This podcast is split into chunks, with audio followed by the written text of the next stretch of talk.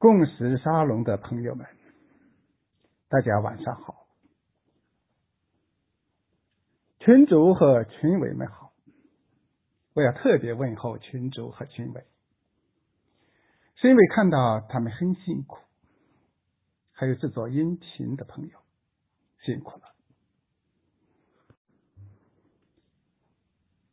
很荣幸在这里与大家交流。不过，我想说明一下，我很保守，而且胆小，本来就不大善于讲，又加上不大愿意讲，所以请朋友们对我的讲座别抱希望，因为只有不抱希望，最后才不至于太失望。二十年前，南京大学的一个青年跑到各大学去听课。他在南京听过高华的课，听过东渐先生的课，到上海听了江一华先生的课，又听了王晓明、徐继林等人的课，到北京听了钱理群的课，还听了好像张维迎等人的课。后来跑到吉林大学，到中文系。听了我的课，回去后写了一篇文章，其中有一节拿我与钱理群做了比较。他说，钱先生讲课是开拳就打，却能一开始就充满激情；而李新宇却是走上讲台先叹气，似乎一切都无从说起。他说的很对。到如今，二十年过去了，我的状态没有变好，反而更糟，因为能说的话似乎是越来越少，寻找语言的难度却越来越大。当代中国的学者。与世界上那些现代国家的学者不同，人家是只要能发现问题、解决问题就够了，而我们却要用很大精力去寻找语言、寻找表达方式、研究包丁之术。有人说戴着镣铐跳舞更见水平，我承认，但如果。把一个高个子舞者关进一个矮笼子，那舞姿会是什么样呢？奇迹也许会有的，但他的艺术才华更可能表现在跪着舞或者坐着舞。许多朋友像我一样是不愿跪着舞的，但天长日久却也习惯了坐着舞或者躺着舞。我是喜欢坐着的，而且是双手合十的那种姿态。大家想，双手合十盘腿坐在笼子里，那屋子能好吗？这是我首先要请大家谅解的。还有一个问题，就是我没有这样对着手机讲过课，看不到听众。没有表情和目光的鼓励，呃，大概很难找到感觉。所以，如果讲的像面无表情的新闻联播播音员，或者像乡村大喇叭里面的村支书，也请大家原谅。同时，我还很担心，讲下来可能会忘了六十秒之内要动动手指，又担心老是盯着手指头。并关注时间，可能就忘了要讲什么。没办法，试试吧。今天我要讲的题目是说说鲁迅的本来面目。但就在刚才，我忽然觉得这个题目不是太好。虽然本来面目。是中性的，不含褒贬，但在这里却似乎我有点不怀好意，要揭穿什么，但我没有那个意思，所以我想改一改，给他加上一个正标题：还原大先生。原来的题目改为副标题，也就是还原大先生破折号，说说鲁迅的本来面目。我想讲的第一点是鲁迅的家庭出身。朋友们大概都会承认，一个人走什么样的道路，成为什么样的人，与出身和教养是有关的。尽管。人们常说“英雄不问来路”，或者是“英雄不问出处”，但在事实上，英雄、俊杰都有出处，流氓、恶棍也有出处。什么样的环境造就什么样的人，而这个环境首先就是家庭。鲁迅出生于怎样的家庭呢？过去的教科书因为要打造一个无产阶级文化旗手的伟大形象，又因为狭隘的阶级论观点，所以对鲁迅的出身往往是遮遮掩掩、轻描淡写。即使说到他出生于士大夫家庭，强调的也是败。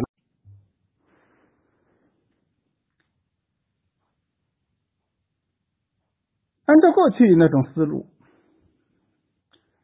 似乎鲁迅不穷就无法成就他的伟大。因此，人们对周家未败落之前，也就是鲁迅十三岁之前的情况，进行的是淡化和模糊处理。那么，鲁迅。到底出生于怎样的家庭？按照一九四九年前后划分阶级成分的标准，鲁迅家应该属于官僚地主，应该属于官僚地主阶级。官僚地主阶级是最繁动的一个阶级，是应该被消灭的。然而。伟大的无产阶级文化旗手，却偏偏来自这个阶级。需要说明的是，官僚地主家庭有两种不同情况：一种是有权有势的土豪。中国历史上那些新兴的王朝，在初建时都会带来一批这样的新贵。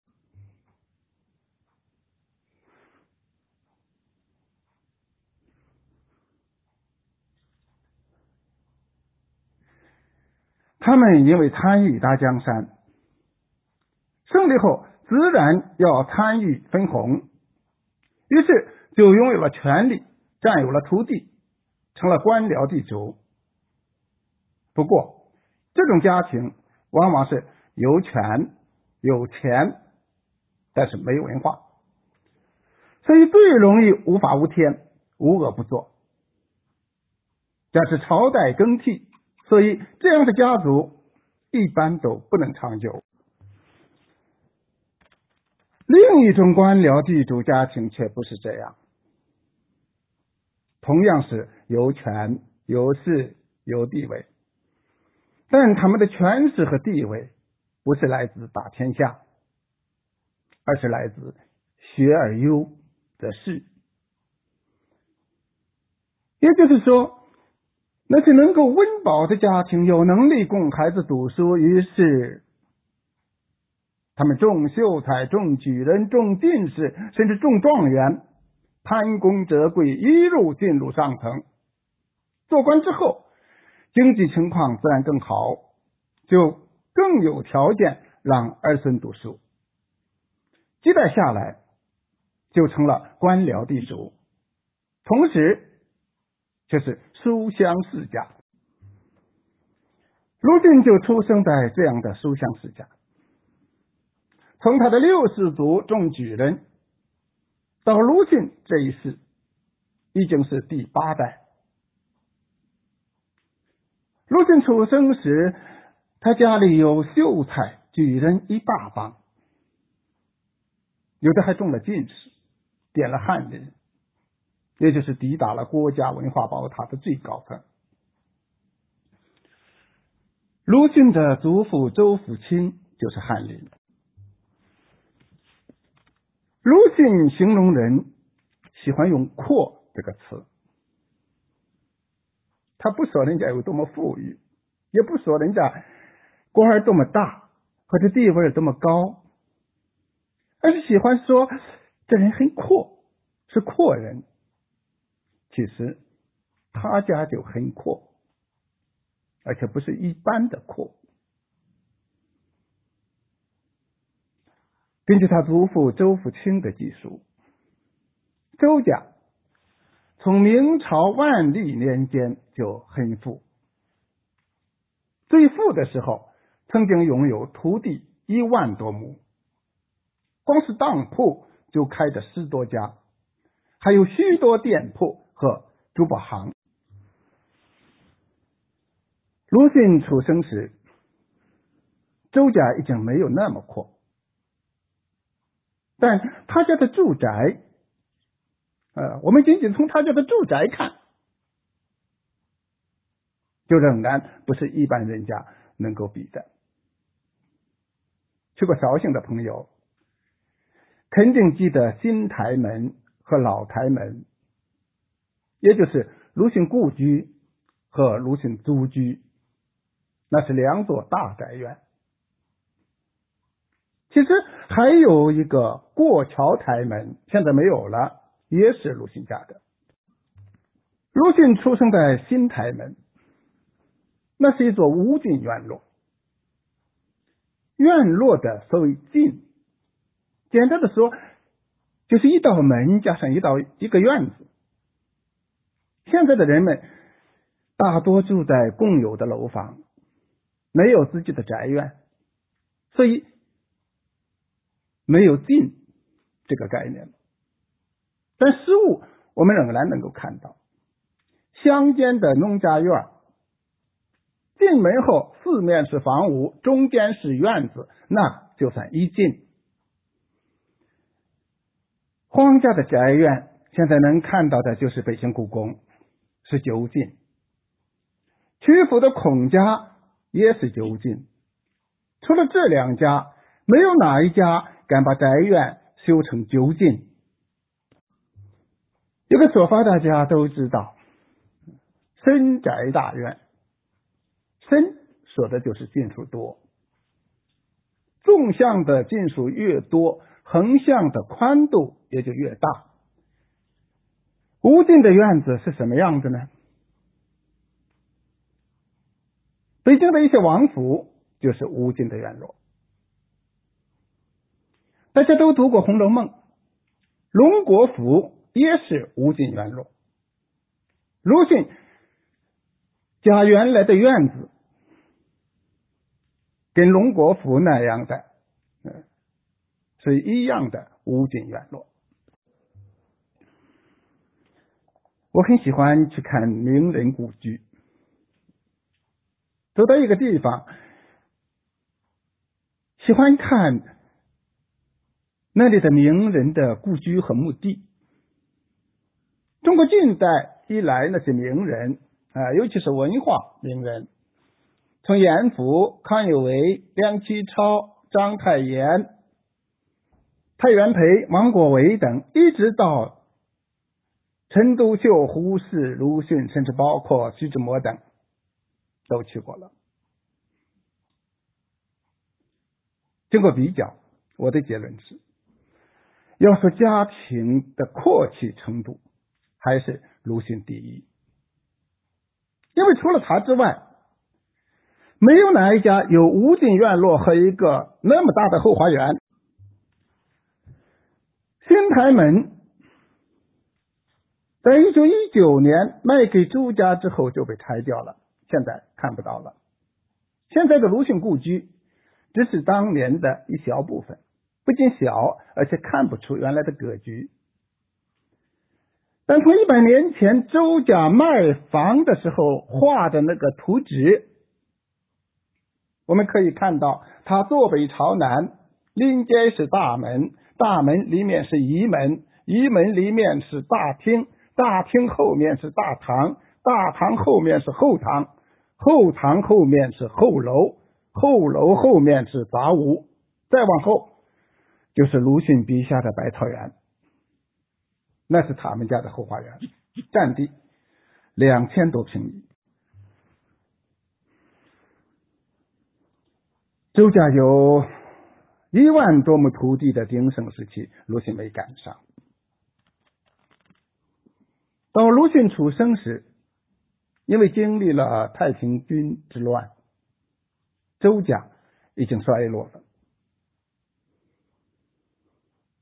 太平军到过鲁迅家里，杀过人。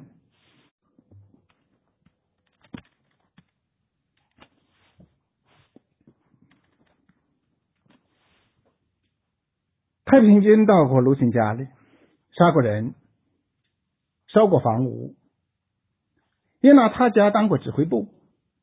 这一折腾，鲁迅家就败了。不过，瘦死的骆驼。比马大。周家最穷的时候，也没有跌入到劳苦大众的行列。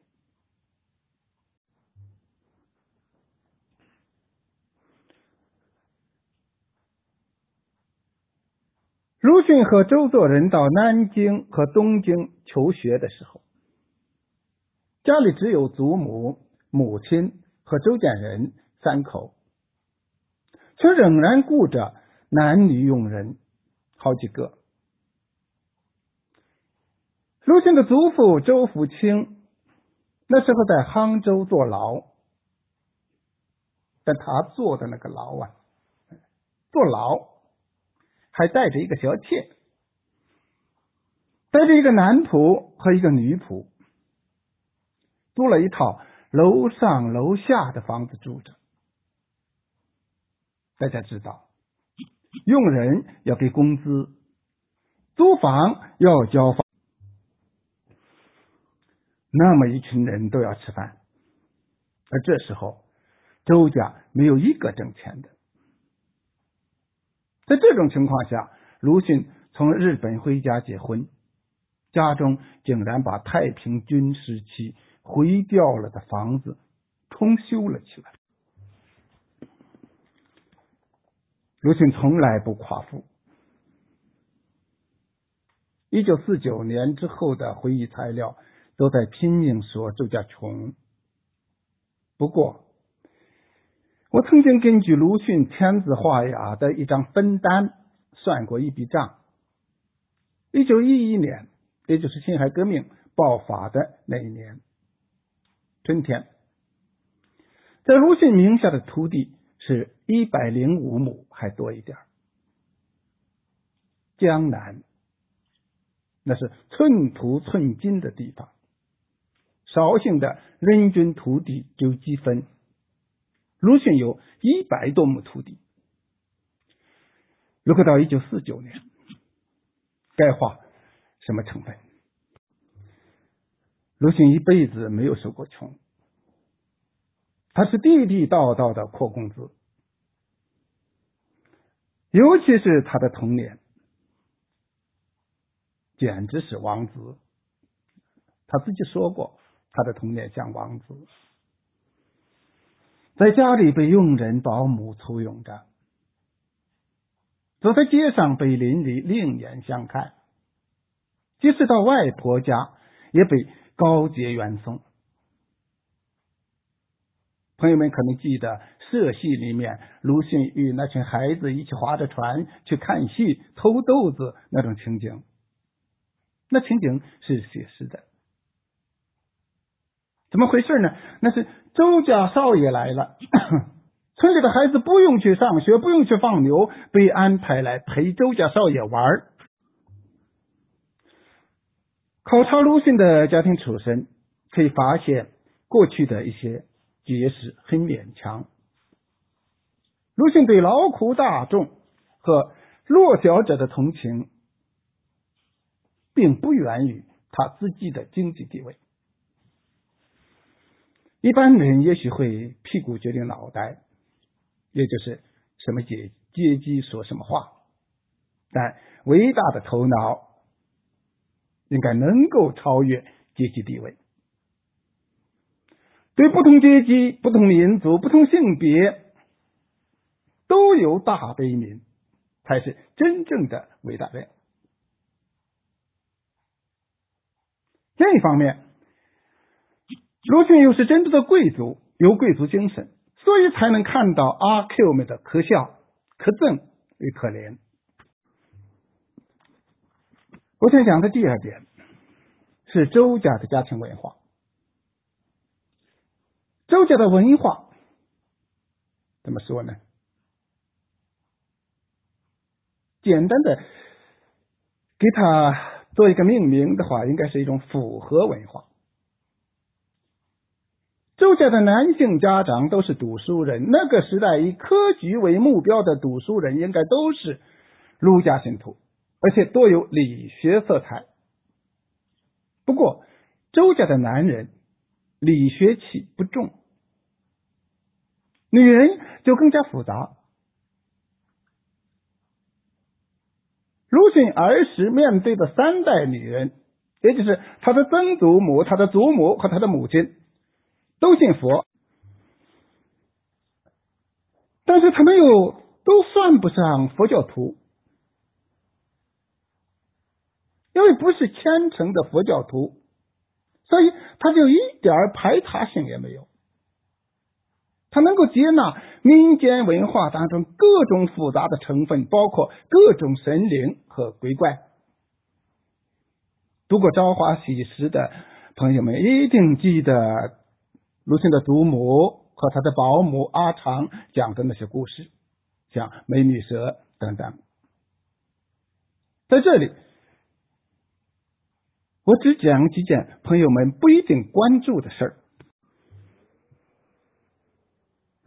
第一件是鲁迅，从某种意义上说是个和尚。他一岁多就做了和尚，终生未脱僧籍。原因是他出生的那一天，正是末位菩萨生日。出生时又是缩一包，大概就是。把脐带、胎盘披在身上，那样一块出生了。按传统的说法，这样的孩子是被鬼神锁着的，很难养活。有什么办法呢？办法就是让鬼神找不到他，或者是不屑于理睬他，比如。明明是个男孩子，给他取个女孩名，甚至给他扎上耳朵眼这都是过去解决这种问题的办法。再就是给他取个贱名，比如叫猪、叫狗。在我的家乡，有的孩子甚至叫狗剩，狗吃剩下的，狗都不吃了，神鬼自然不屑于去理他。进一步的办法就是让他出家当和尚。周家为鲁迅做的安排就是让他当和尚。可是长房长孙当然不能真出家，可是形式是必须的，找一个庙，拜一个师傅，把名字写进和尚名单，就算是出家了。所以鲁迅就有了一个法名。长梗有了一个师傅，龙师傅。鲁迅临死的时候还写过一篇很动情的文章，题目就是《我的第一个师傅》。由此可以看到，鲁迅家很迷信，这个家庭的确很迷信。大家族规矩多，禁忌多，仪式多，一年到头说不清有多少祭祀活动。这种文化，今天的年轻人已经很少有人懂，尤其是城市人，甚至真的是连年也不会过。鲁迅却什么都懂，什么都会，因为他是长房长孙，又加上十几岁就失去了父亲，爷爷在狱中，过年过节上坟祭祖，许多场合都需要他来主持，所以。怎么拜供？怎么烧香？怎么跪拜？怎么祝祷？这一切，鲁迅都是内行。而且鲁迅是读书人，所以过年的时候，不但要与全家人一起祭拜天地、祭拜祖宗，自己还要祭书神，就像做生意的人必须敬财神一样，读书人要敬书神。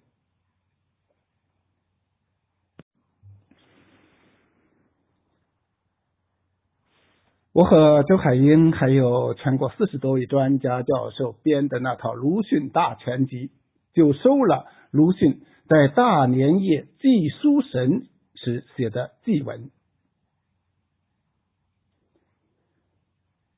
我说这些想说明的意思是，鲁迅是真正在中国传统文化当中泡透了的。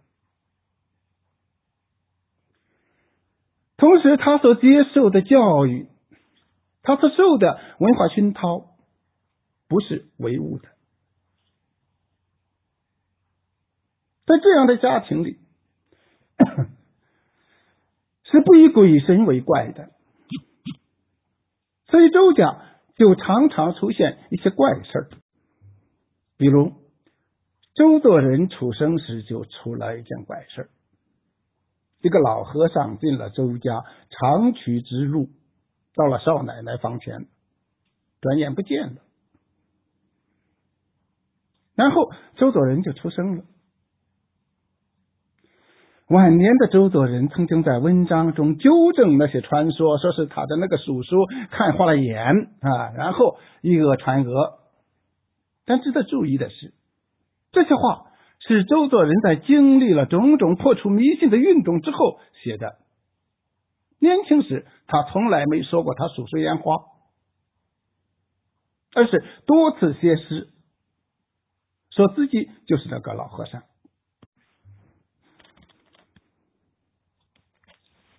二是周作人在回忆录当中所说的，他和他的妹妹一起升天花，本来妹妹已经好了。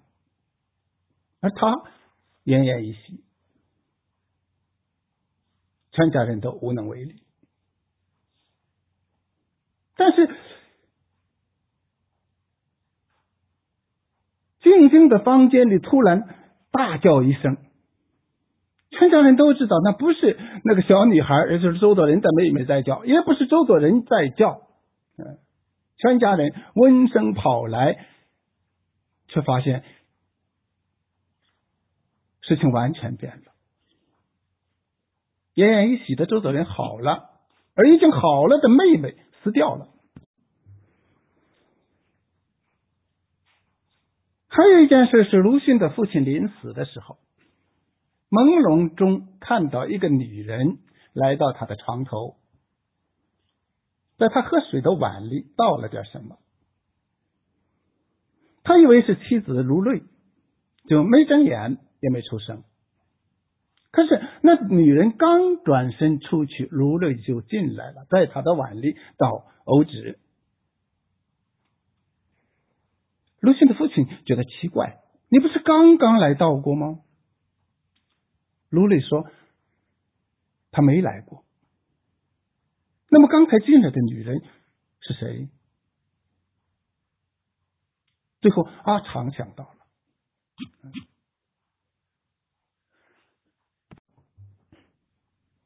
那是鲁迅的父亲曾经订婚的一个姑娘，但是他们没等结婚，那姑娘就去世了，所以才另聘了卢雷。那姑娘现在来，周家的结识，呃，那就是他们情缘未了，是来叫他了。于是家里人也就都知道少爷的病好不了了。老和尚的身影也罢，天花鬼的叫声也罢。鲁迅父亲是被早已死去的未婚妻领走了也罢，是否可信并不重要。我觉得重要的是，它是一种文化，是周家人相信的一种文化。周家人沉浸其中的一种文化。鲁迅是在这种文化当中长大的，所以过去的教科书和主流著作都在努力把鲁迅打成伟大的共产主义者的同时，总是在努力把他打造成唯物主义者。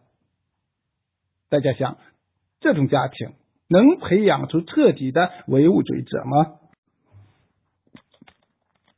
那么周家的这种文化奇怪吗？应该说不奇怪。我们这个时代的人感觉到奇怪，但在那个时代，它应该是某种普遍现象。大家知道，严复是中国近代的启蒙大师，但他一辈子信鬼神，遇到事儿必须占卜。梁启超也是现代思想家，传播过一系列的现代科学思想。但据他自己说，从十几岁就与鬼神打交道啊，主要是与鬼打交道。而且他的妻子李慧仙死后三年，竟然没有离开梁家。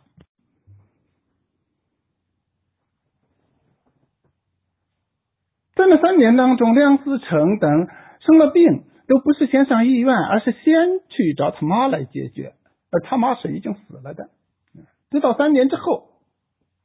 李慧仙的灵魂才离开梁家。现在这种话说起来很玄，但是这不是别人说的，是梁启超自己写给他女儿的信当中说的。他没理由欺骗他的女儿。还有章太炎到阴间去做判官的故事等等，可能好多朋友都知道。在我们当下的文化当中，这一切都很离奇、不可思议，但在当时，人们并不觉得奇怪。那么接下来的问题是，周家的这种文化，当时的那种文化，包括梁家的那种文化啊，严福家的那种文化，它好还是不好？很难简单回答。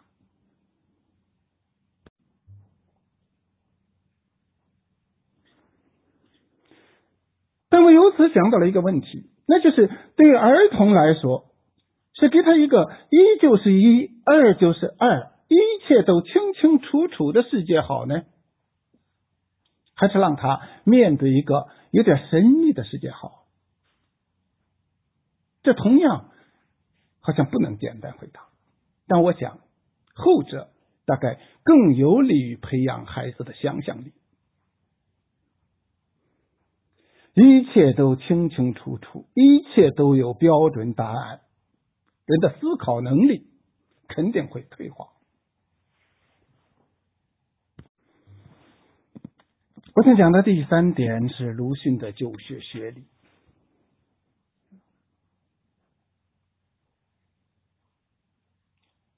我想特别指出的是，鲁迅是自然长成的。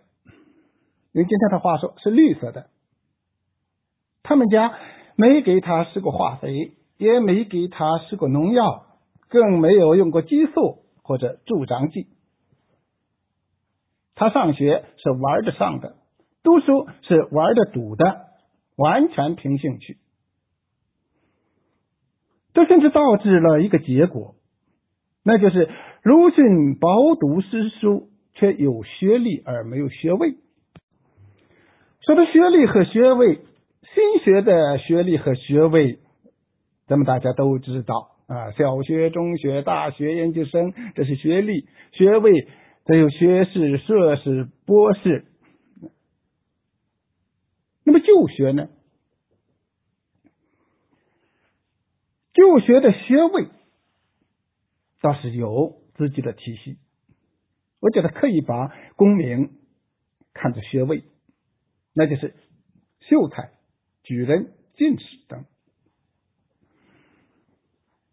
在五四新文化运动的主将当中，不少人都有功名，也就是有旧学的学位，比如蔡元培是翰林，吴志辉是举人。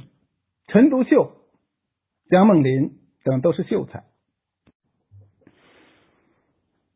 但是鲁迅、胡适、钱玄同、刘半农等都没有中秀才，所以连最低的学位也没有。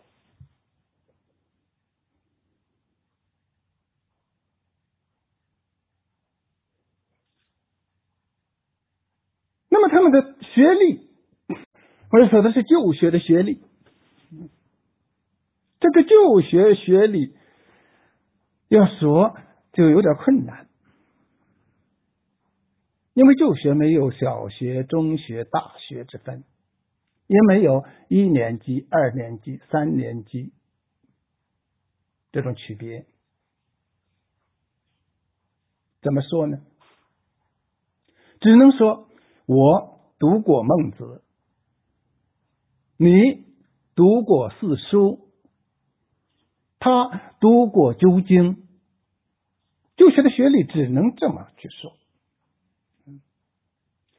鲁迅读到哪里呢？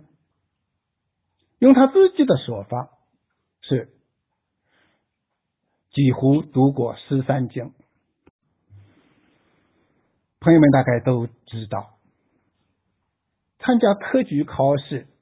并不需要读十三经，而是只要读过四书，再读过五经，嗯，有这九经就够了。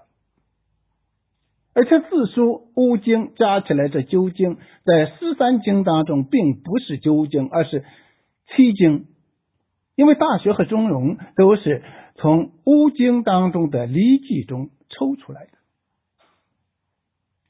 也就是说，鲁迅多读了好多书。差不多是多读了六经。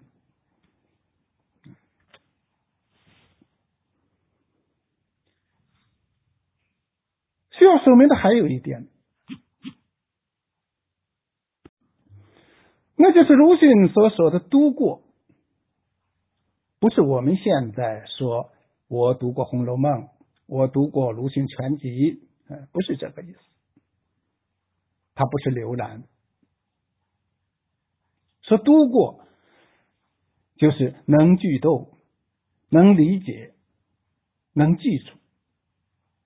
那时候人们说读过《论语》，就是能把《论语》一字不错的背下来；说读过四书，就是能把《大学》《中庸》《论语》《孟子》都背下来。鲁迅几乎读过十三经，却连秀才也不是。但是读书多少，根底怎么样是骗不了人的。内行一接触就知道。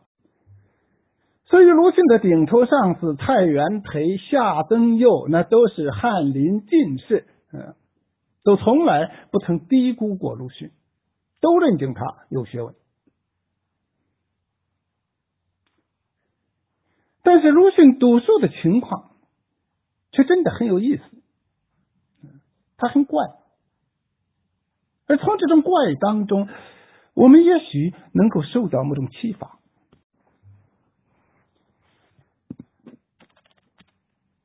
从一九八七啊，从一八八七年到一八九二年这五年，鲁迅先后在三个书房读就读，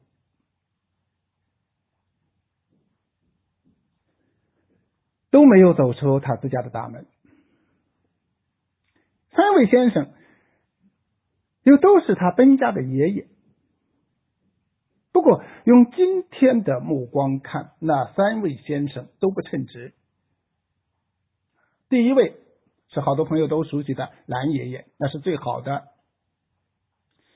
他培养了鲁迅对花花草草以及各种奇怪事物的兴趣，却没有教鲁迅多少正业。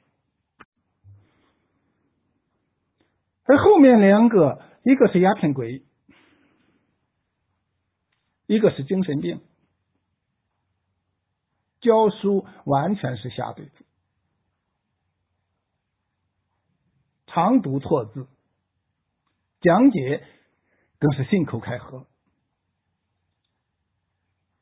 奇怪的是，鲁迅的父亲和祖父竟然让鲁迅跟着他们过了五年，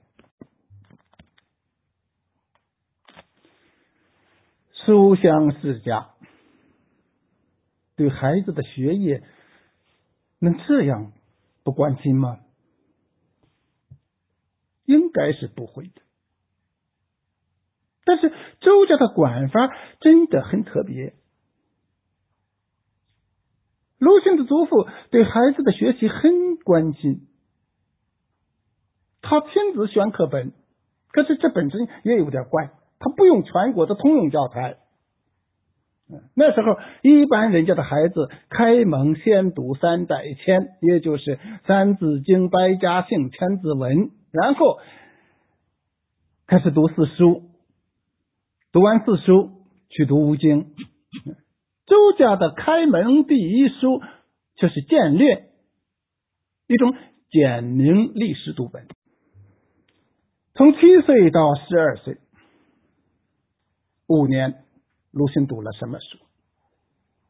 除了那本《简略》，就是读了《大学》《中庸》和《论语》。孟子读了一半，没读完。也就是说，用了五年的时间，鲁迅竟然没有读完四书，这是非常奇怪的。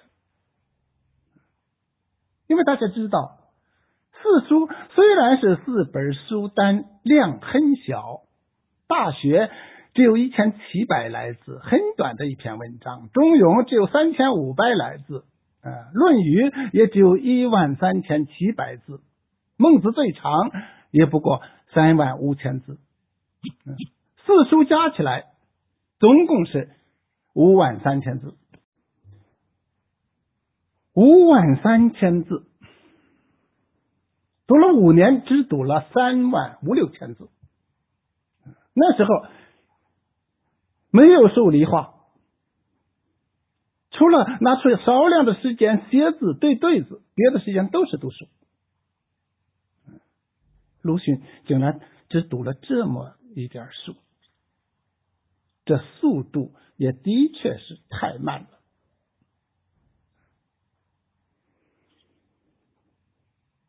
从七岁开蒙到十二岁。如果读得快，能够到什么程度？我们可以随便举出一些例子。梁启超是十二岁就中了秀才，蔡锷也就是蔡锷将军也是十二岁中秀才。当时不少人都是十二岁就能中秀才。能中秀才，意味着他读完了四书，又读完了五经，而且学会了做八股文和史帖诗。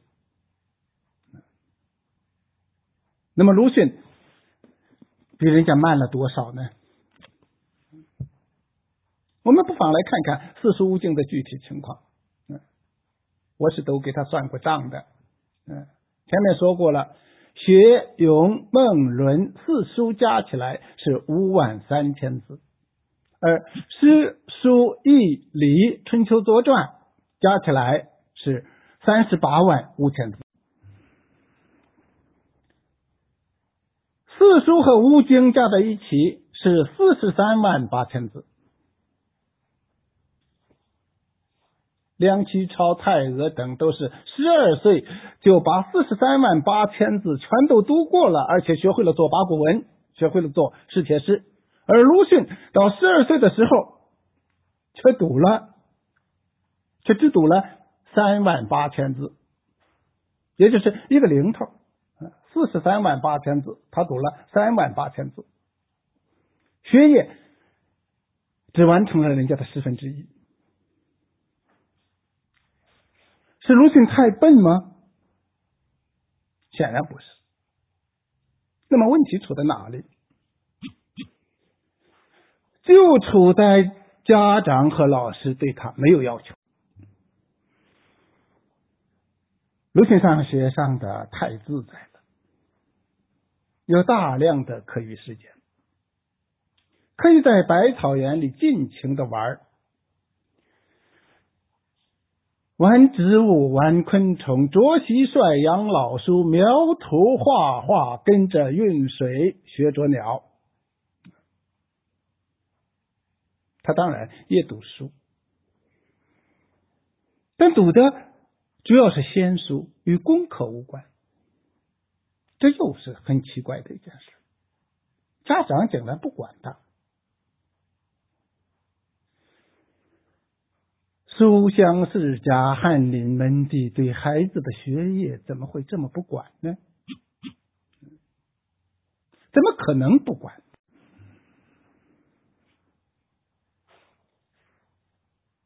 鲁迅的祖父整天盼着能在门上挂一块匾，上面写上“祖孙父子兄弟属侄翰林门第”。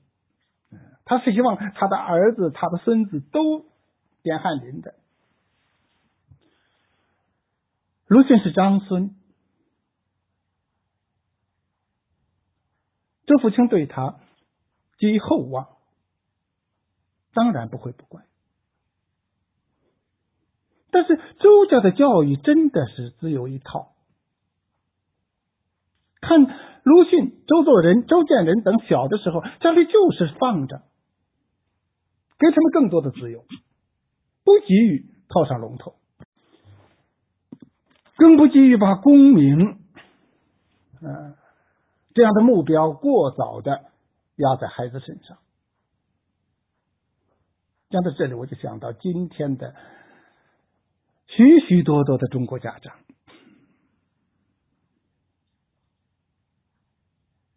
都那么怕孩子输在起跑线上。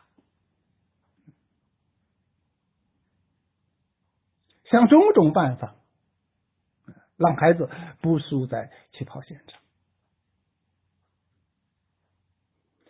看看当年周家，却完全没有这样的焦灼感。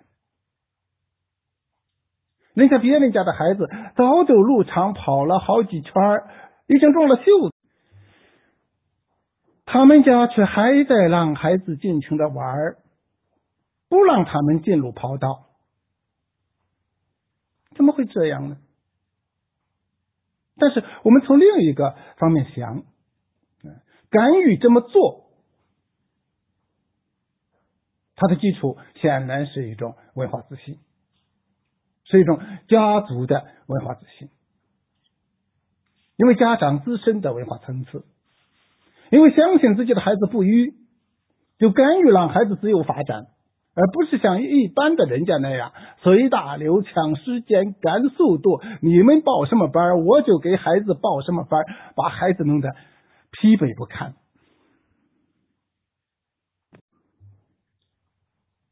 鲁迅的童年，上学是玩着上的，读书是玩着读的。这应该是一个关于教育的一个非常特别的一个个案，我觉得很值得研究。孩子主要是玩儿。鲁迅和周作人、周建人都没有苦读的经历，都不曾为学习而受折磨，但结果呢，又是周氏兄弟个个成才，取得的成就远非那些苦读者能够相比。这其中的奥妙是不是很值得研究？我想讲的第四点是鲁迅在民国时期的官职，他的官位。简单的说，鲁迅是民国时期的高干，按照那时的称谓是高等文官。他是很有权力的，是国家意识形态和宣传教育、新闻出版、图书市场等等这些事业的掌控者。这是我们的教科书和鲁研究鲁迅的著作一般都不讲的。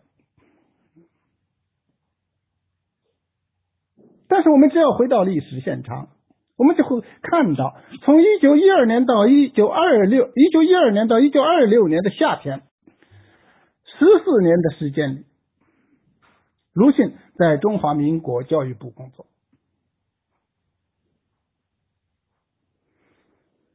过去的教科书和主流著作说到这一节，都说鲁迅在教育部做过下层小官吏。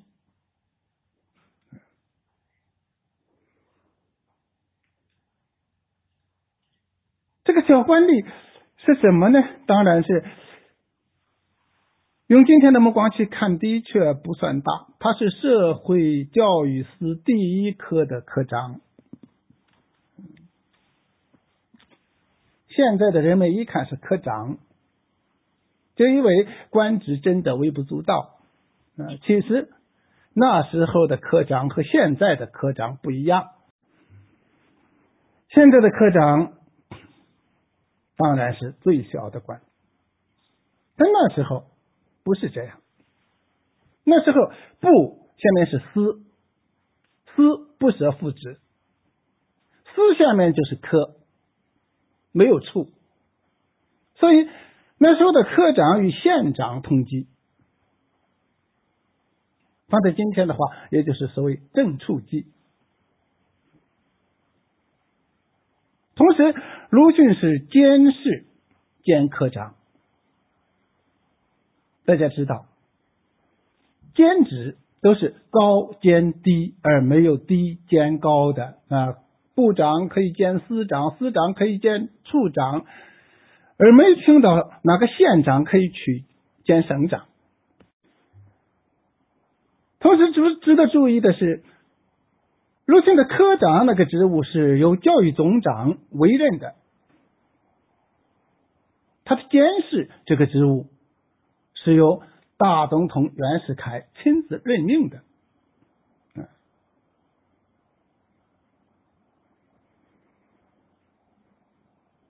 之所以这样，因为当时按照当时的规定，科长是中级官员，监事是高等文官。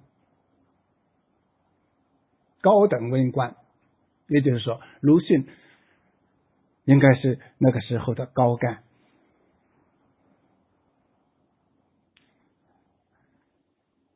根据中华民国当时的中央行政官官等法，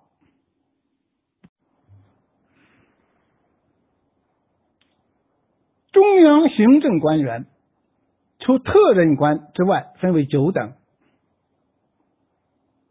第一二是兼任官，三四五是兼任官，六七八九是委任官。如今那个科长是委任官，但是鲁迅的监事是兼任官。而且在兼任官当中，鲁迅的情况又有些特别，那就是他一开始是五等，但时间很短，一年多就晋升为四等。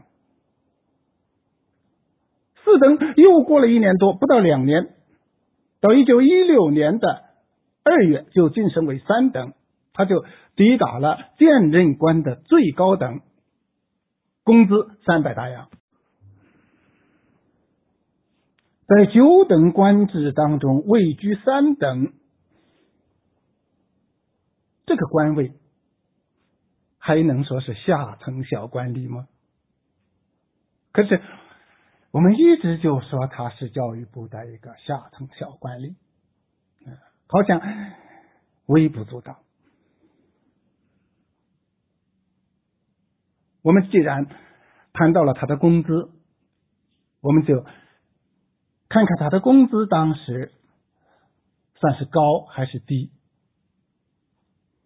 从一九一六年二月，鲁迅开始每月拿三百大洋，在此之前他拿二百八十大洋。三百大洋是高还是低呢？当然不能与总长相比，更不能与总统。呃，总理相比，我们也不去把他与下层工人相比，因为那时候的保姆每月月薪才两元。鲁迅的日记里，他雇的女工就是两元。我们把他跟北京大学的那些教授们比一比，按照当时的国家规定。教授工资是二百八十元至一百八十元，教授当中，最低的拿一百八十元，最高的拿二百八十元。预科教授工资是二百四十元至一百四十元。胡适回国到北大去做教授，蔡元培给他的是教授的最高工资。月薪二百八十元，而当时的钱玄同、周作人、刘半农等都比鲁迅低得多。李大钊的月薪是一百八十元，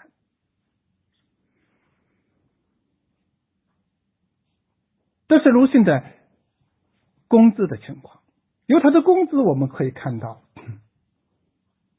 他的地位是不低的。官不算大，但是也不算小，工资至少比胡适等这些北大的最高级的教授还要高一级。更重要的是，鲁迅所在的那个岗位，鲁迅所处的岗位非常重要，因为那时候没有中宣部，没有文化部，没有新闻出版署。等等，这些部门那些事谁来管呢？主要由教育部来管，教育部又由社会司来管。因为教育部就三个司，那两个司一个管大学教育，一个管中小学教育，啊，这个第三司才是社会教育司。社会教育司有司长一个人，没有副司长。下面就是两个科，鲁迅是第一科的科长，又因为他分管的事情多，同时他又为司长所倚重，所以他就成了社会教育司地地道道的第二把手。他成为当时的中央管理思想文化和新闻出版事业的，嗯。这样的二把手，这个地位很重要。正因为重要，所以才出现了好一些好像是不好理解的一些事儿。比如，为什么那么重要的一些事儿都是鲁迅干的？嗯，比如中华民国的国徽应该由谁来负责设计？他是鲁迅领着两个人设计的。再比如，中华民国的国歌由谁来选定？结果还是鲁迅领导的人来选。什么样的小说应该被查禁？什么样的戏剧应该被提倡？标准由谁来定？鲁迅领人去定。所以《新青年》是不会被查禁的。因为权力就在鲁迅手里。俄国的莽诗人艾洛先克来到北京，一些学校就请他演讲，但是他是无政府主义者啊，当时称作危险思想。嗯，他去演讲了一次就被人举报了，警察局要来管，怎么办？鲁迅陪着他去，鲁迅往那里一坐，就什么问题都没有了，因为他是管这方面的官员。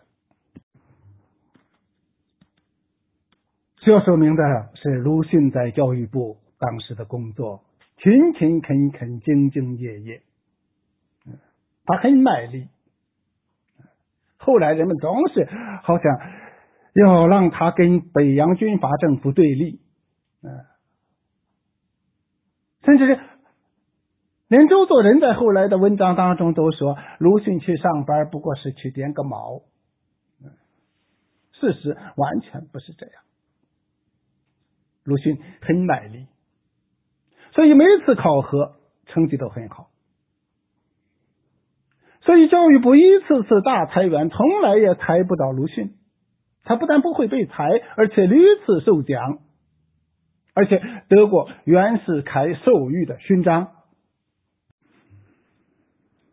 顺便说一下，鲁迅对袁世凯、徐世昌等那些总统都很有感情。袁世凯因为称帝失败，大家都知道，到去世的时候，虽然是国葬，但名声已经不好，所以政府要求文武官员前去祭奠，不少人就以种种理由拒绝。但是鲁迅不拒绝，他没有大礼服，到朋友那里借来了大礼服，穿戴整齐，到总统府去鞠躬上香。祭奠了袁世凯。说到这里，我忽然想到一个问题，那就是鲁迅的政治选择与国家归属问题。这也可以算是我们今天晚上的最后一个问题吧。我想请大家呃想一想，呃，许这个问题有点荒唐啊。鲁迅属于哪一个国家？他应该归属哪个国家？有朋友可能会说，他没有加入过外国籍，当然属于中国。但是我在这里想说的是，从政治学意义上使用“国家”这个概念，我们却不得不注意这样一个问题：中国存在吗？在历史上，我们有大秦帝国、大汉帝国、大唐、大宋，直到大清帝国。在现实中，我们可能有人持有中华人民共和国的护照，有人持有中华民国的护照。古名一个是七个字，一个是四个字。谁的护照上的印章是两个字的“中国”？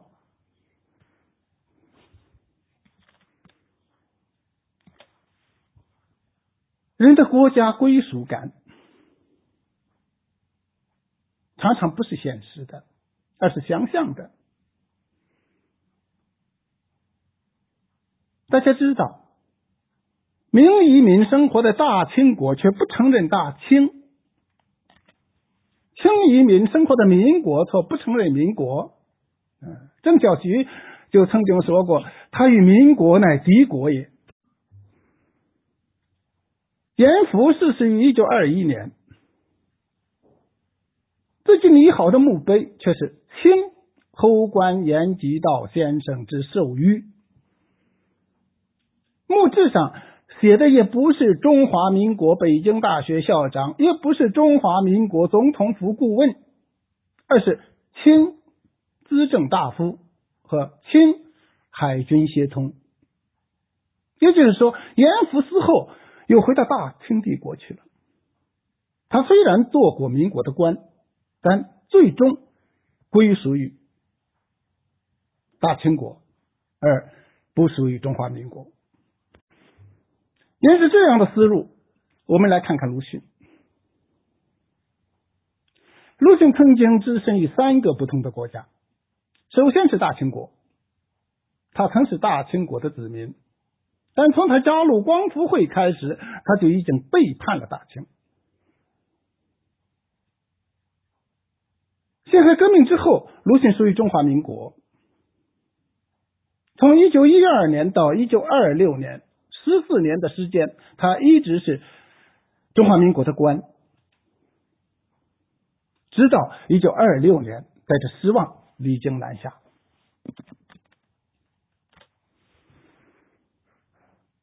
他曾经对南方抱有希望，但到广州经历过国民革命之后，就失望了。所以，当国民党人北伐成功而建立党国之后，他没有在进政府做官，而是选择了不合作。因为不合作，他被通缉。从这个意义上说，鲁迅晚年有一种悲凉意味。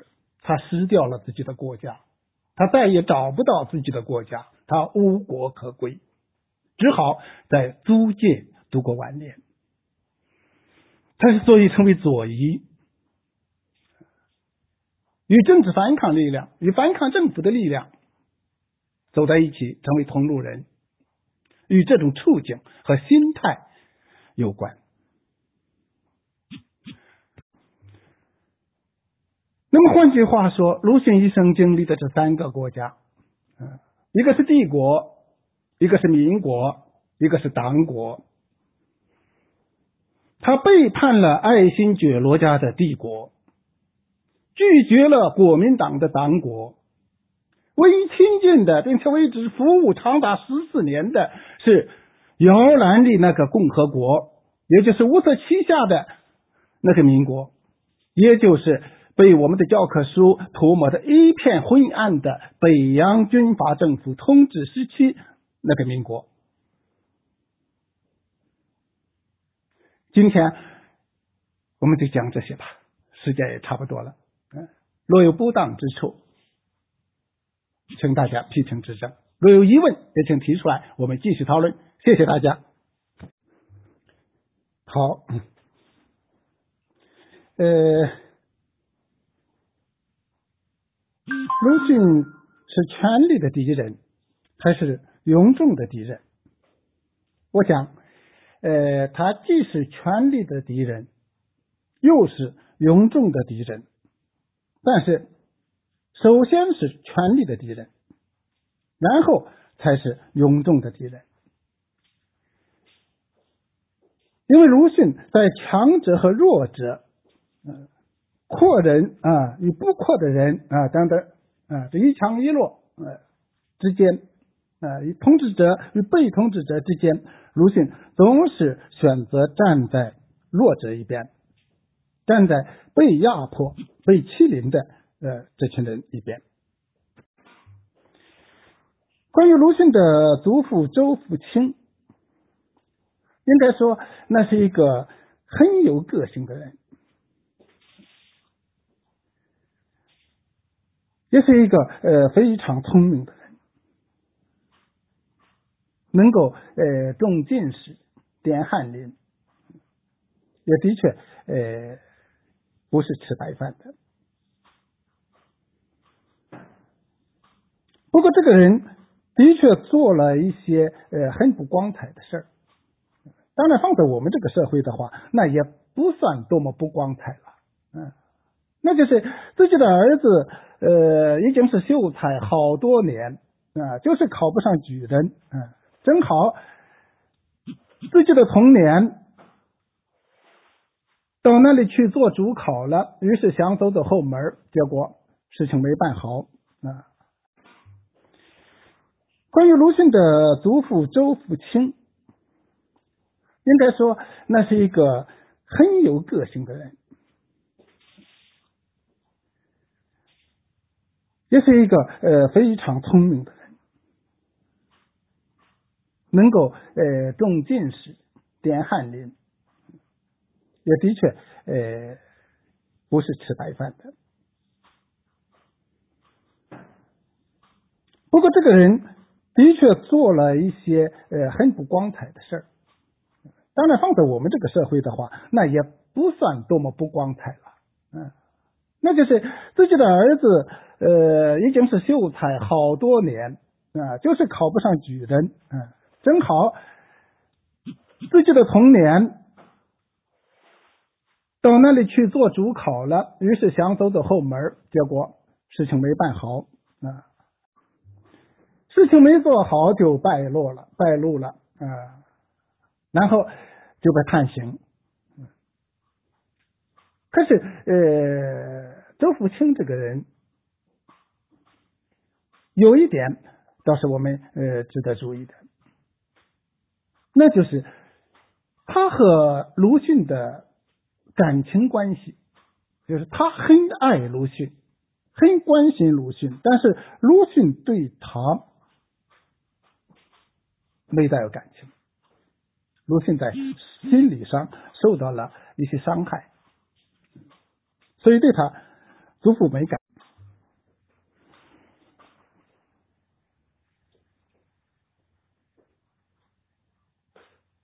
尽管是没感情，但是鲁迅受他祖父的影响，应该说很大。鲁迅性格当中好多。方面都很像他的祖父，包括我刚才说到的这种对诠释者那种态度。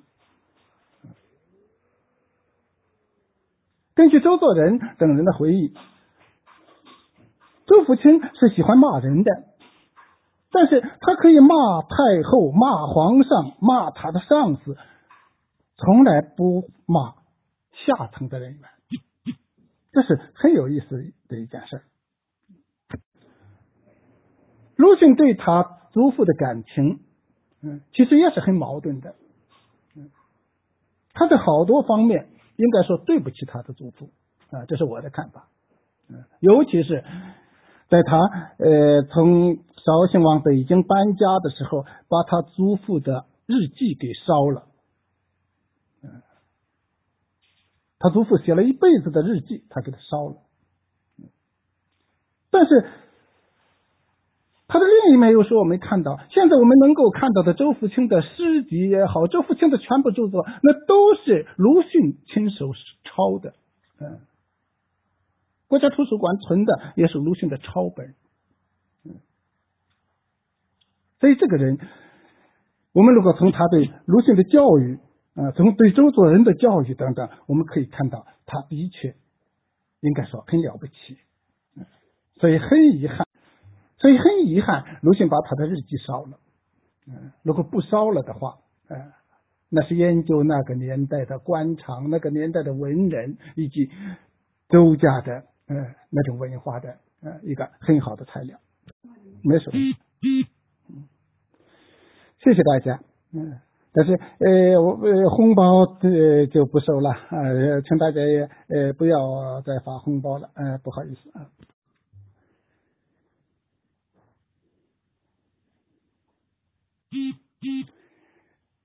这个有朋友呃提出，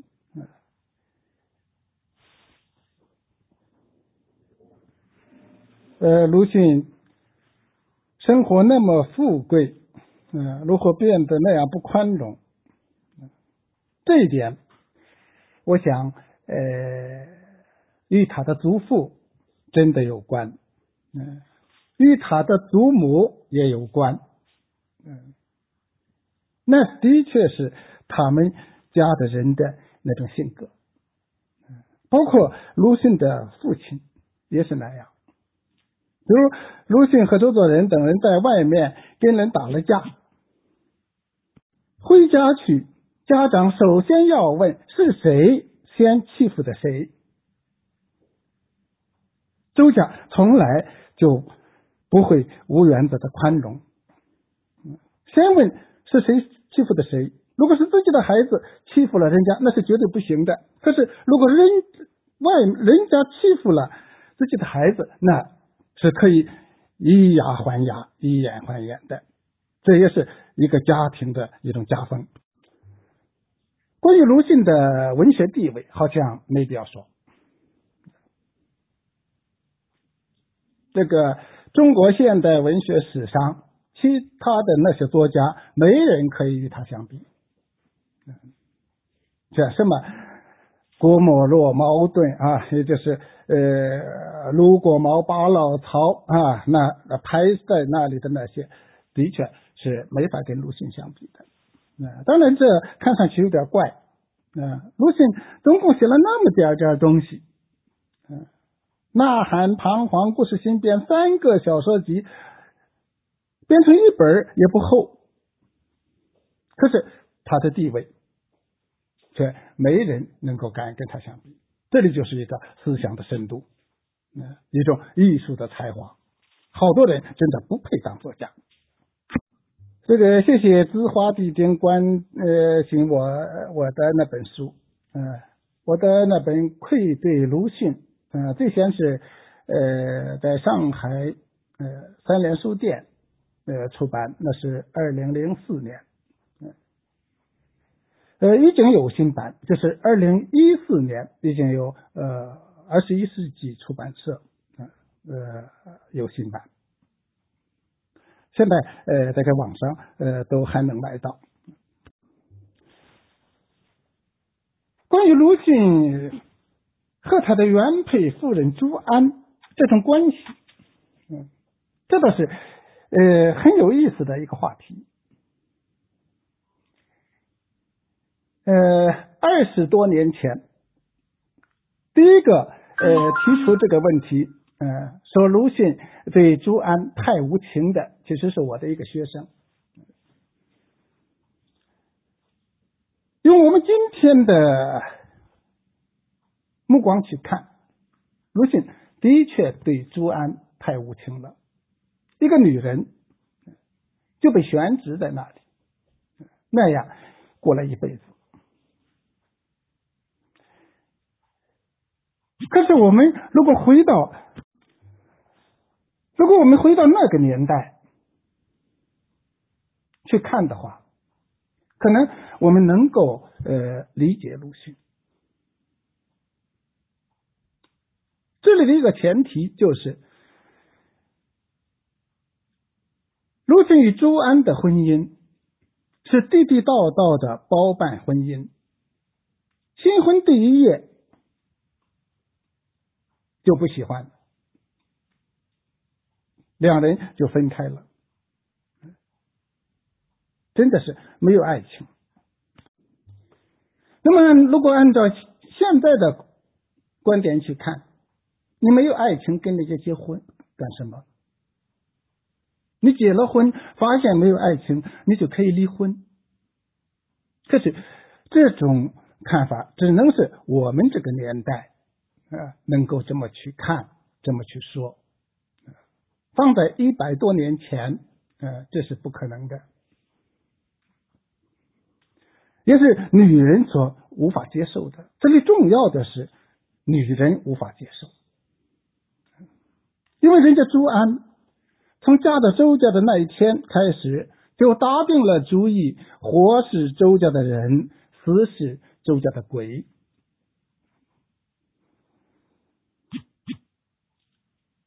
那么我在这里感觉到不大理解的是，鲁迅为什么那么决绝，不喜欢朱安？因为按照正常的情况看，当时的那种包办婚姻，好多人都是在结婚的时候还没见过。但是一个男人和一个女人在一起，时间长了，慢慢的可能照样会产生感情，照样会有很正常的夫妻生活。朱安当年。所抱的希望也是这样，但是鲁迅却让他失望了。这里到底为什么鲁迅那么不喜欢朱安？这是一个谜，到现在还呃没有呃人能够解决。不过，鲁迅研究界那种把呃。鲁迅和朱安的关系说的很冷的那种说法，我认为是不可靠的，因为他们两口子从来没吵过架，朱安总是很好的伺候鲁迅，而鲁迅对朱安也是非常关心，他不是不关心。嗯，我在这里讲一个很小的例子，大家看一看。鲁迅喜欢吃甜食，在教育部上班，下班的时候就顺便到甜食店买一点买一些点心，各式各样的呃甜食啊，比如像呃什么呃江米条啊、蜜呃蜜三刀啊等等，买买上一些，一大包捧着回去。呃，鲁迅总是先捧着到他的母亲那里，母亲挑一些留下，然后他又捧着到朱安房间里。朱安在挑了，他才把点心拿回他的自己的房间。就从这样的一种关系看，鲁迅和朱安这种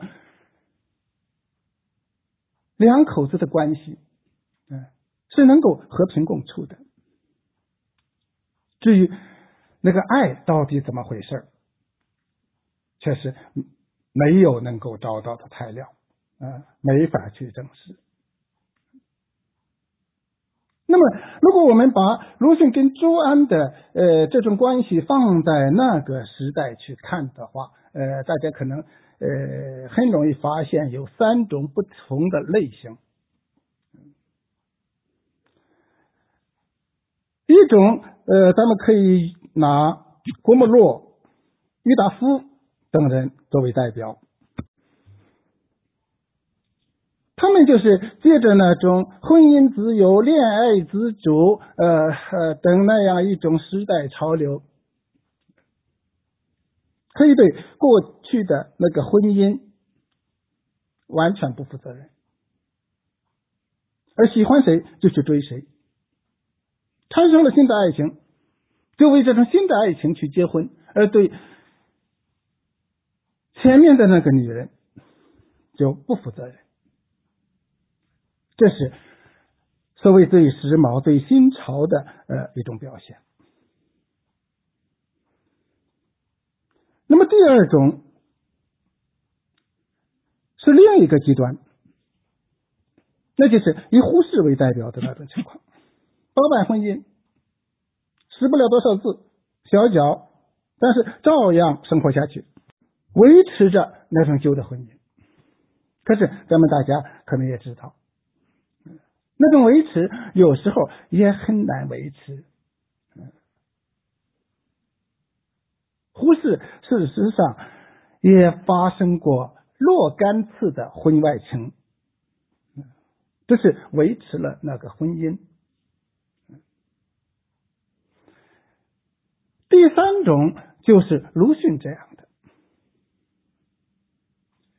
他对朱安的确缺少爱情，可是又离不开。他如果把朱安休掉，朱安是没法活的。那个年代，女孩子嫁出去了是没法再啊 被休掉，是回不到自己娘家的。嗯，差不多的。如果朱安是一个职业女性。有自己的工作，等等，那一切都好办。嗯，可是朱安能干什么呢？嗯，他毕竟是阔小姐，让他去给人当佣人、当保姆，那一切都不大可能。所以鲁迅在开始的时候是想就这样跟朱安过一辈子。嗯。他四十多岁了，写下的文章还是决心就这样过一辈子，嗯，因为他不想害另一个人，嗯，那另一个人也是无罪的，不应该承担那种悲剧性的后果，嗯，可是人有时候又管不了自己，嗯，那么这就是当他遇到徐广平之后，在徐广平的强大攻势之下，这个中年男人，这个男人中年男人终于。坚持不住了。鲁迅离开北京南下，其实很重要的一个原因就是爱情。他有了与徐广平的这种关系。可是让他在北京那种情况下跟徐广平谈恋爱，他感觉到没法谈，家里有一个朱安，所以这是这个呃一个转型时期过渡时代的呃一种很特殊的情况，你没法不要朱安了，嗯，所以鲁迅一直到他死的那一天，他一直是承担着朱安的生活费，嗯。我都觉得，在这里，鲁迅事实上对这两个女人，他都有点对不起。嗯，朱安是他不能给他感情，嗯，但是他保证他的生存。而对于徐广平，他是鲁迅是因为有妻子，他不能给徐广平名分。他跟徐广平的关系一直就是同居的关系。没有像别人那样去结婚，这是呃鲁迅当时的一种很尴尬的境地。关于鲁迅与周作人的这种分分裂，好多人都在研究，就是所谓兄弟死和。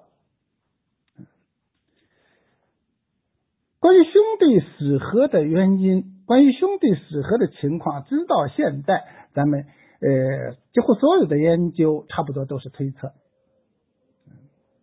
因为这里有很神秘的一点，那就是鲁迅从来不说，周作人也从来不说，而且虽然死合，就是谁也不见谁了。周作人对鲁迅并没有怨恨，他只是。不见他了，不让他再到后院去。兄弟两个曾经打过一次，就是因为鲁迅回去拿书而呃打过一次。到底是什么原因呢？一些站在鲁迅一边的人，总喜欢谴责周作人的妻子。我觉得。这样做也是不大公道的，还有种种说法，尤其是现在网上呃很不负责任的那样呃操作各种说法，嗯，比如鲁迅偷看呃辛子洗澡啊，或者呃听房等等，呃，这个呃我告诉呃各位。这些说法都是不能成立的。为什么不能成立呢？就是对于日本女人来说，偷看洗澡根本算不了个事儿。那个年代的日本还存在着男女同浴等等那种情况。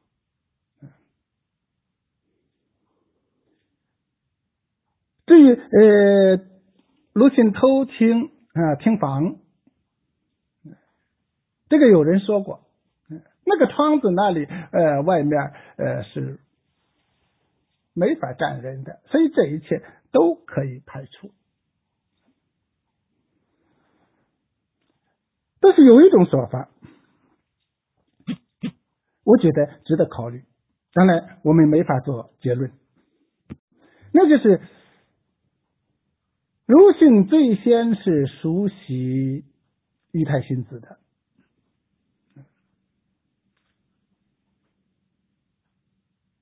周作人到日本去留学晚，到那里很快喜欢上裕太信子了，两个人就谈恋爱，然后结婚。所以有人做出这样的推测，我觉得也不是不可能。那就是鲁迅在周作人到日本之前，跟于太信子或者有这样那样的关系。如果本来就有这样那样的关系的话，到了北京生活在一起，这里两个人就比较难处了。这里值得注意的是，周作人的儿子周丰一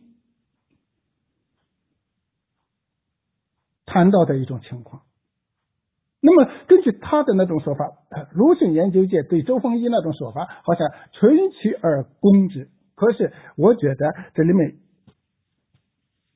可能存在着某种可能，那就是于太信子的弟弟曾经看到于太信子和鲁迅有这个亲密的接触。如果那样的话，兄弟两个的确是不好再在一起生活了。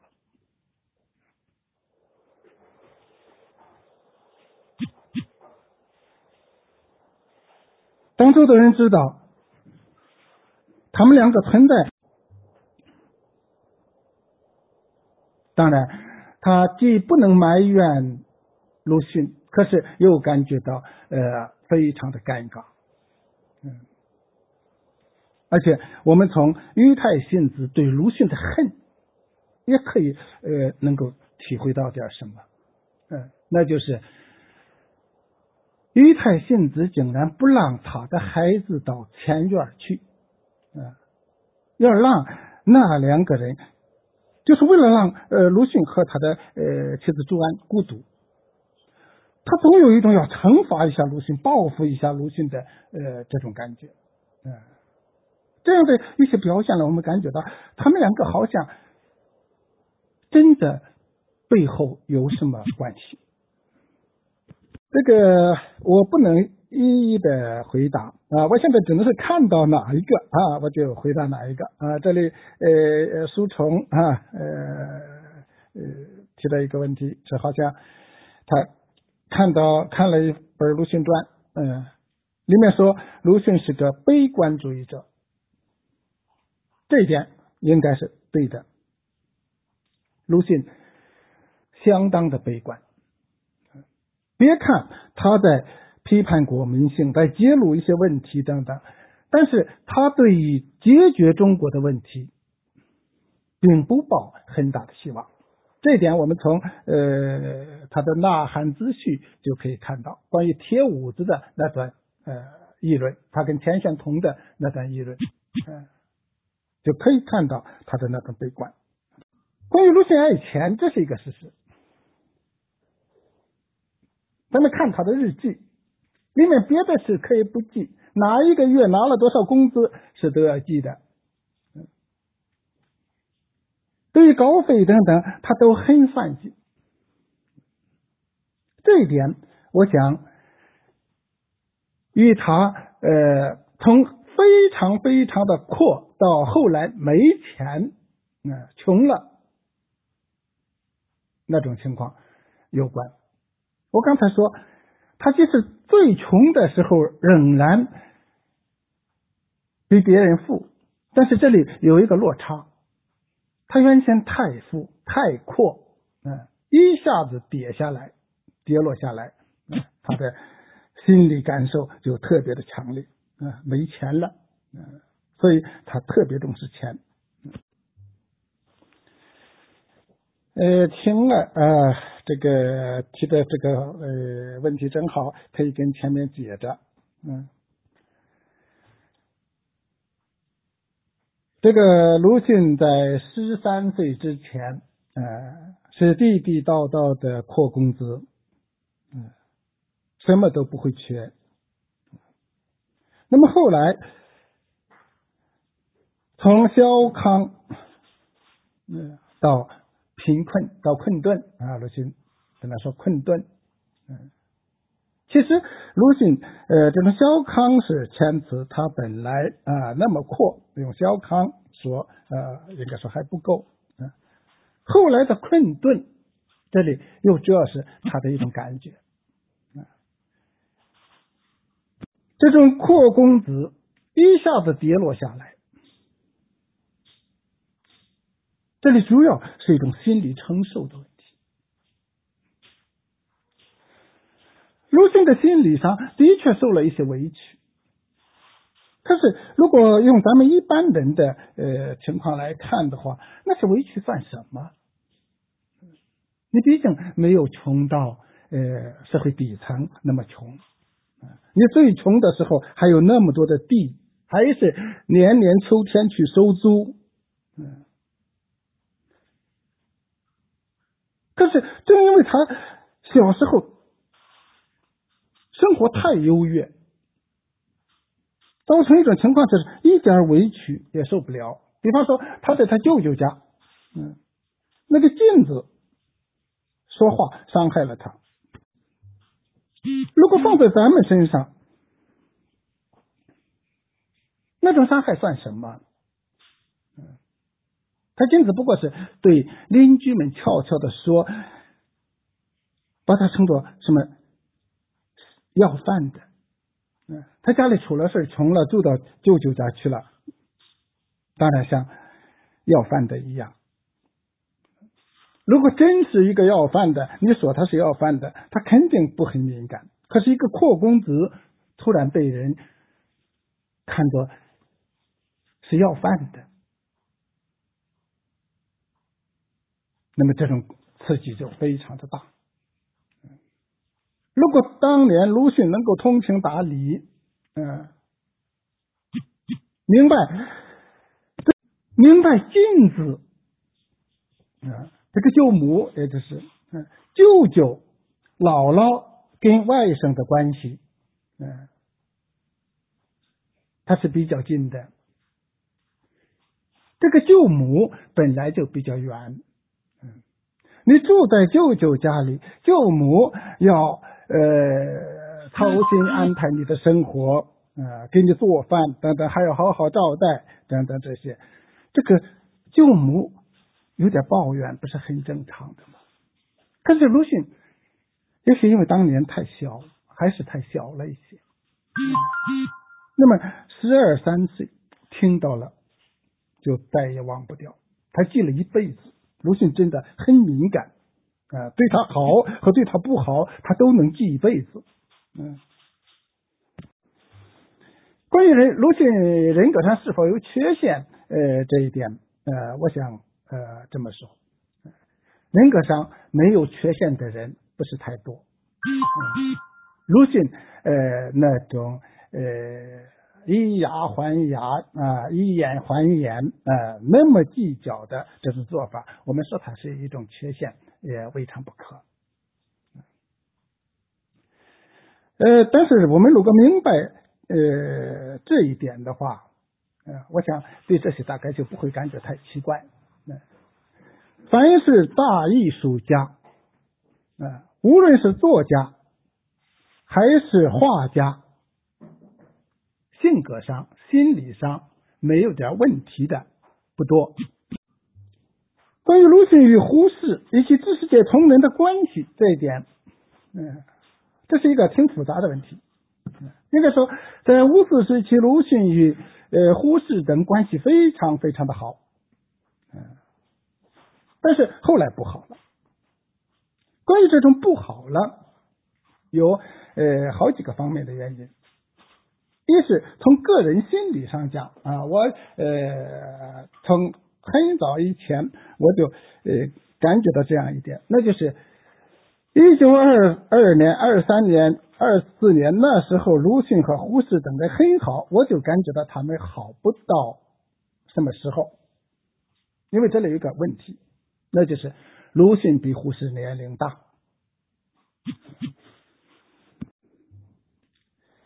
五四时期，鲁迅是全面的配合胡适，胡适是全面的在听鲁迅。鲁迅写出一篇作品，他就说好，嗯，而胡适在关心什么问题，鲁迅也马上去关心什么问题，两个人配合的很好。但是这种配合注定了长不了。如果是翻过来，胡适比鲁迅大上十来岁，那没问题。可是恰恰鲁迅比胡适大了十来岁，这就决定了鲁迅不可能长久的追随胡适。人就是那样。包括我们，让你呃追随一个比你年龄大一点的啊，这个名次把你排在他后面，你呃能够接受一个很年轻的资历很浅的人，那么呃却是领袖，你是一个呃追随者，这种情况一般长不了。而吴四的情况恰恰是胡适。二十七岁从美国回来，就成了新文化运动的领袖、新文学的呃倡导者。而鲁迅尽管他的作品很好，呃，但是他只能是新文学阵营里的主将之一，他不是领袖。而后来，鲁迅与胡适的分歧，嗯。大概关心这个问题的呃朋友都能够注意到，是胡适从来不攻击鲁迅，而鲁迅屡屡的攻击胡适。这里有一个很重要的原因是政治原因，这个政治原因还不在于胡适跟鲁迅走向了呃不同的道路，一个左啊，一个呃右，嗯。而在于他们对当权者的一种不同的态度。我们现在大多数人都呃比较赞赏胡适，包括我也比较赞赏胡适，因为那是一种比较实际的呃重视效，是一种比较实际的重视效果的一种做法，那就是。一九二八年之后出现在中国的那个党国那个政权，在鲁迅那里是根本不承认的，不合作，宁愿被通缉也不合作。那么胡适是不是就能接受呢？胡适也不能接受。如果他完全能接受，他就没有必要在一九二九年在新月上发起那场人权运动了。他要反抗，他要向那个新生的国家要人权。可是这里两个人的认识和态度不同。胡适是明明知道那个民国已经变成了党国，但是那还还有一点点希望，他要去争取，要去努力。嗯，一旦跟蒋介石等这样的。高层统治者能说上话了，他啊，我喜欢用一个呃比喻去形容，那就是他总是很温和的走上去，试图挎着人家的膀子，呃，往一拍着人家的肩膀，一块往前走，拉着他走向这个民主宪政的这条路。而鲁迅不是这种性格，鲁迅更像他的老师章太炎。章太炎就不跟那个青天白日的民国合作。民国一直换了国旗之后，他就不承认这个国家了，他自称中华民国移民。鲁迅没有这样自称，但是他却也没有跟这个新国家合作。当他看到。胡适等人那样去跟这个新政权套近乎的时候，他心里真的有一种看不起。嗯，这里我们可以看到的是鲁迅骨子里的那种傲骨，一种贵族气。所以这里我们感觉到他很冤枉胡适的一些做法，原因也在这里。他曾把胡适等人看作骄大，啊，他认为胡适你怎么就这个国家已经变了，变成这个样子了，你就意识不到你自己已经成为奴隶，嗯，不知道自己是奴才，嗯，不知道自己的实际地位，嗯，像交大那样，所以他感觉到这个鲁迅是不同情交大的。交大被塞一嘴马粪，那活该，因为他不知道自己的地位。而鲁迅的问题就在于他太清楚自己的地位，那我就是奴隶，嗯，这个国家没有我说话的地方，那我只能在旁边冷嘲热讽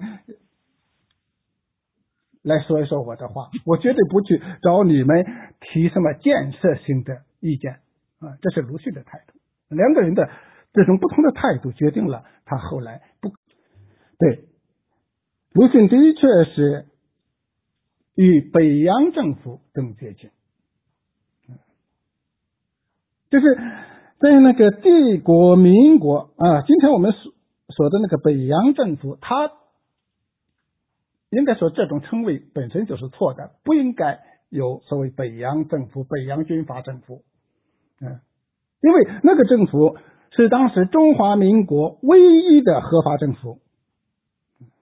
为什么被称作北洋政府，被称为北洋军阀政府呢？那是因为孙文到广州去建立了另一个政府，与北京这个政府分庭抗礼啊。他们把北京这个政府称作北洋军阀政府，北洋政府。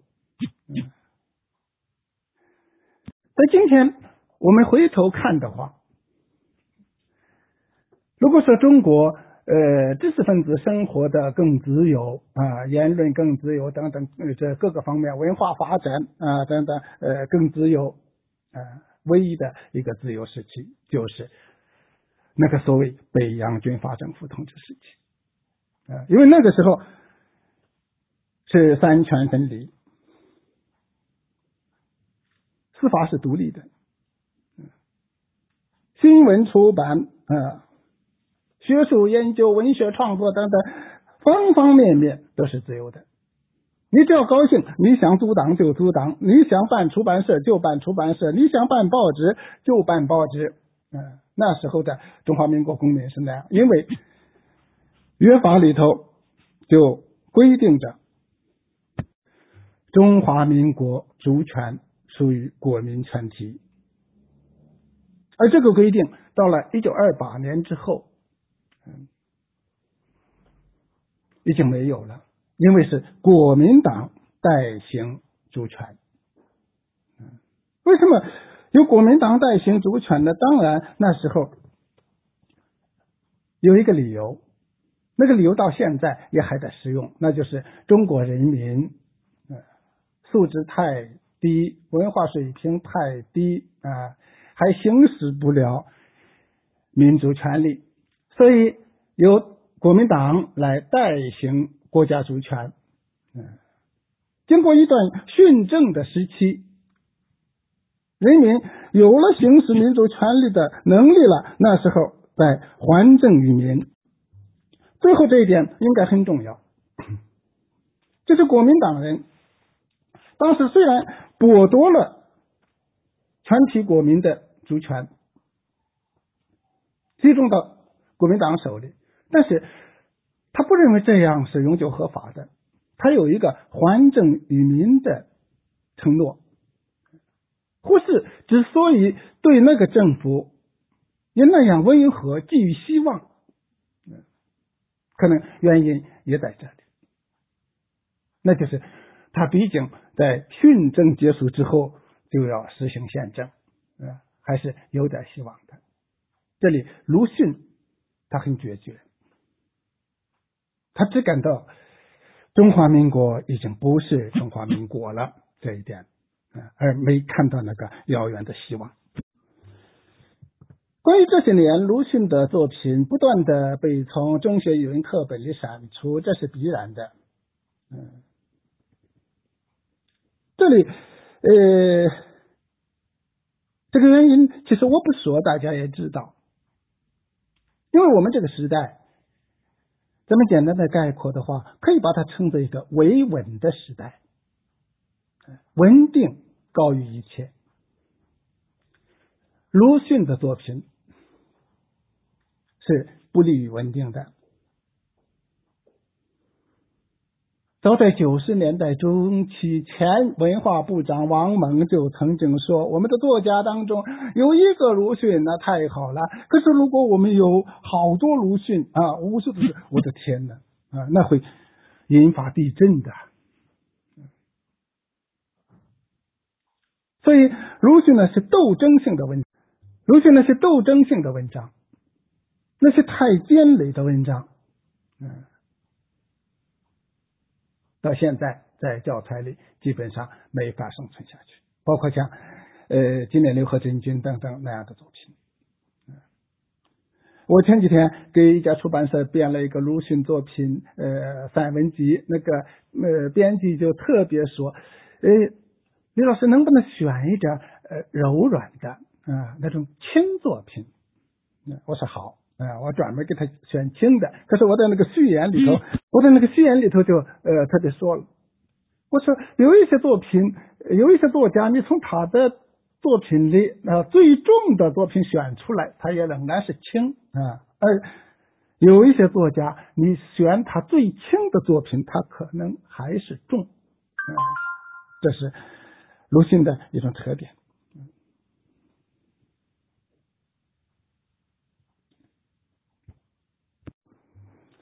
呃，中学语文课本里减少鲁迅的作品的篇目，这是很正常的。啊，过去那种鲁迅作品太多，应该说不正常。嗯，像文化大革命当中，呃，把马恩列斯的呃作品选上以后，然后就是鲁迅的著作，那是很不正常的。嗯，我觉得，呃，即使中学语文课本里留只留下几篇鲁迅的作品，也不影响鲁迅在中国现代文学史上的地位。这种地位已经是没法撼动的。嗯。